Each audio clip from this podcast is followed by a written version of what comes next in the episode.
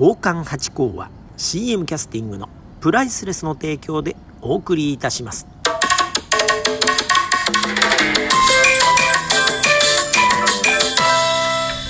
松野屋八甲でございます。水金土日の夕方6時は宝冠八甲をよろしくお願いしますというところで、ちょっといつもと違うスタートになったらお気づきになりましたじゃん。カッポレじゃないんですよね。なぜカッポレじゃないかと言いますと、実は今ですね小田原に来ておりましてですね、小田原城のなんていうんですか、この敷地内で、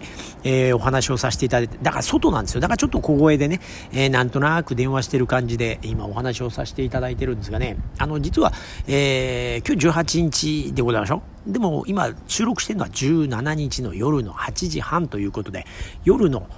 小田原城ということでライトアップがすごいんですね。いやまたね、小田原城初めて来たんで、もちろん写真とかで見たことあったんですが、初めて来ましてね、真っ白な綺麗な、お城でございましてね、天守閣がございましてね、すごいライトアップされてるんですね。でその麓といいましょうか、本丸跡というところにですね、小田原提灯というのを小学校ですね、各小学校の生徒たちがですね、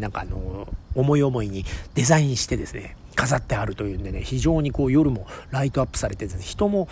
パラパラとですが、カップルもいたりとか、あと観光客の方、また外国の方もいらっしゃってですね、すごくいい雰囲気でありますね。さすがにお店なんかはやってないんですけどもという感じで、またね小田原ってとこはものすごい静かな場所でございますね。いいとこでございますね。ですからね、ちょっと小声でお話をさせていただいているというところでございますが、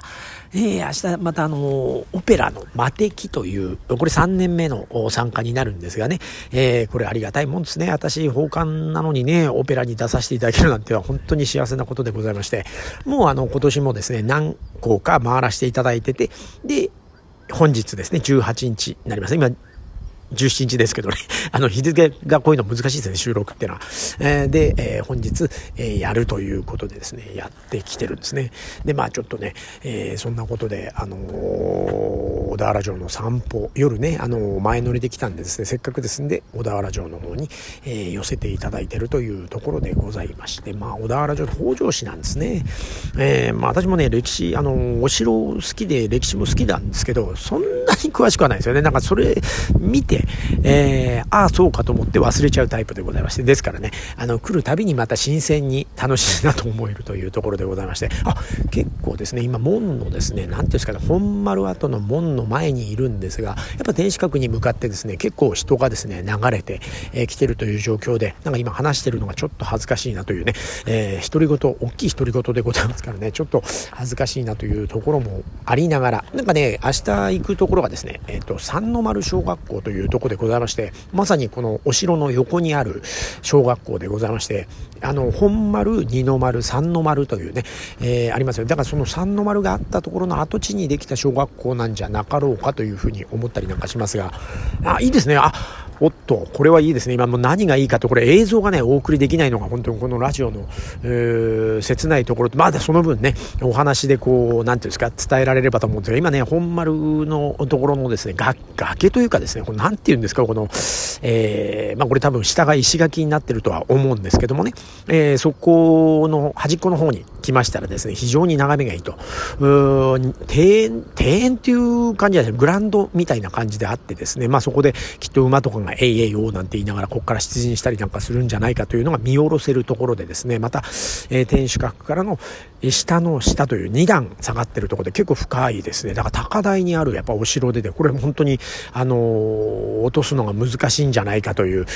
お城でございますね。でまた美しくて綺麗でですね、いいですねやっぱお城ってのは。私は武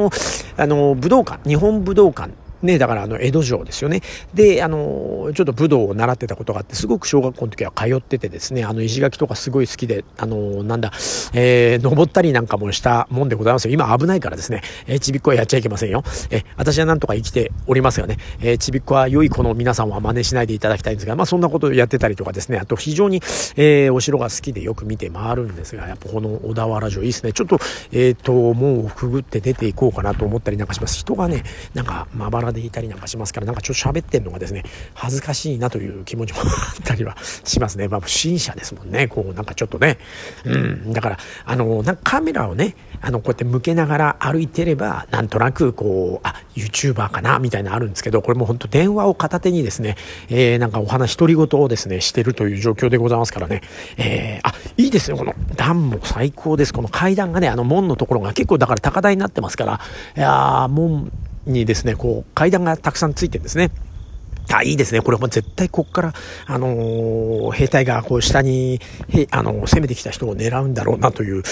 段差が非常にありましてですね、いいですね。でもまだ外国の方がめちゃくちゃいましてですね、ちょっと今カメラを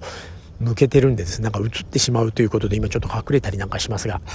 いいですね。ちょっと説明文がありますね。今通ったところが常和木門というところでございまして、なんでしょうね、本丸には常和木門という鉄門の2つの門があり、本丸にあった徳川将軍の、御殿を守っていたんだそうですね。なんかいいですね。なんかもう歴史がもう本当になんか今プロジェクションマッピングをしたりしてるそうですね。これはもう小田原城来てこのねやってる時間に来れるとより素敵なんじゃないかななんて思いながら、ちょっと今ちょっとまた階段をね、下がっていきたいと思いますね。よいしょよいしょよいしょよいしょ、こんなことでですね、下がっております。でまたね、結構人がいるもんですね。小田原城デートコースなんでしょうかね、老若男女、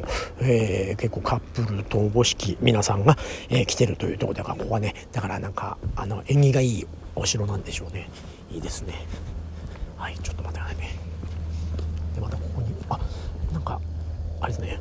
田んぼもあったりなんかするのかな。このお堀のところに田んぼがあるんじゃないかな、稲じゃないかなというのが見えたりなんか、あとまた本丸に向けてですね赤い太鼓橋があったりなんかして、少しずつ降りて、行けるというところでございまして、いいですね。なんか今二の丸というところに向かって歩いてるんですが、やっぱ公園になっててですね非常に、静かでいい心持ちで歩けますね。なんかここでなんかお酒飲んでこう帰りでふわーっとこう帰れると非常に散歩としては最高なのかなと思います。めちゃくちゃ外国の方がまた多いですね。それでやっぱ喋りながら歩いてますでしょ。私も今だから非常に怪しいなという顔でご覧いただいているというところでございまして、なんかこの臨場感が伝わりますでしょうか。なんか私も緊張しながら喋っておりますよ。ありがとうございます。さあ今ね、なぜこのお城をね駅降りたらすぐバーンとお城が見えたっていうので惹かれてきたっていうのも一個あるんですが、そのさっきのね明日行くというか今日やったというかね、日にちがまたこれややこしいですが、小学校は三の丸というところなんで、ホテルから、城を通って行けるというコースがあったみたいなんで、ちょっと今来てみたというところで、今小田原城歴史見聞館というのがありましてですね、もうこれ新しい建物に変わってるんです。近代的なものですが、屋根は唐破風というかですね、屋根、お寺の屋根みたいなことになってまして、忍者館ということで忍者のなんかあるんでしょうね。でですね、顔をはめて撮る写真なんかもあったりして、今ちょっと一人なんでですねなかなかこう撮れないということはありますが、ちょっとまたちょっと歩いていってみましょう。これが二の丸跡ですね。いいです。ちょっともう夜ですからね、通行止めになって入れなくはなってるんですがですね、これはいいですね。なんかいいですねばっかりですね。この食レポの美味しい美味しいって言ってるのと同じで何も伝わらないぞっていうね。そうだな、これもだから勉強していきましょうね。これからねレポートなんかもできるといいんで、時折ねこうやって今なんか門が開いているんだか閉まってるんだか、今もしかしたらここは閉じるんでしょうか。ちょっと臨場感もありますが、スズムシも鳴いて非常に静かな、散歩でございますがね。だからこういうちょっとレポート喋りながら、ちょっと恥ずかしいですけどね、なんかこういう地方に行った時とかね、なんかあまりにも美味しいもの食べたとかね、なんか気になったお寺とかなんかあったらですね、ぜひこうやってね、ちょっとこの企画もいいですね。ちょっとレポートの練習ってですね、こう考えるとラジオの毒まむし先生とかね、非常にやっぱ達人ですね。やっぱラジオってのはやっぱ難しい。見たものを言葉にしながら、そして面白くというね、ここに向けてちょっと行きたいという、また新たな、来年に向けてのこうなんて抱負なんてその思いというかですね、うまくなっていきたいなというちょっと目標ができましたんでですね、あ、やってみてよかったなというところでございます。さあでもね、城自体はですね、小ぶりって中ぐらいですかね。中ぐらいっていうのは何でしょうね。江戸城はものすごい大きいじゃないですか。で、そこまではないですよね。で、松本城とかよりは大きいんじゃないかなと思いますね。で、この間名古屋城に行ったんですけど、名古屋城よりはちょっとちっちゃいのかな。ねえ、なんか商店街みたいのもあったんで、向こうは大きかったよね。でもここはね、公園としては非常に最高ですね。うん、なんかここは住みたいというかね、近くにこのお城があってこの公園があったら非常にこう散歩とかですね、いろいろ考え事とか、まあなんなら私がブレイクダンスでもやろうもんならここでダンスの練習したりとかですね、やりたいな。なんか友達と集うには非常にいい公園で、まあ若い時には行きたいねなんてことがあるんじゃないですかね。おっと、ここでちょっと行き止まりになりましたね。おっと、これは二の丸からどうやって外に出るんだろうという、今道にですね出たいところですが、今ちょっと道を失ってですね外に出られないという今袋小路作戦にあっておりまして、でもなんか人が向こうにいましたんで、そこに向けて歩いていければ、もう右にねすっと曲がればおそらく大通りだろうと。ちょっと振り返るとどうでしょう、この本丸がまた天守閣がですねまた燦然と輝いて、でやっぱこれはやっぱり城に働いてる人とかでにしたらですね、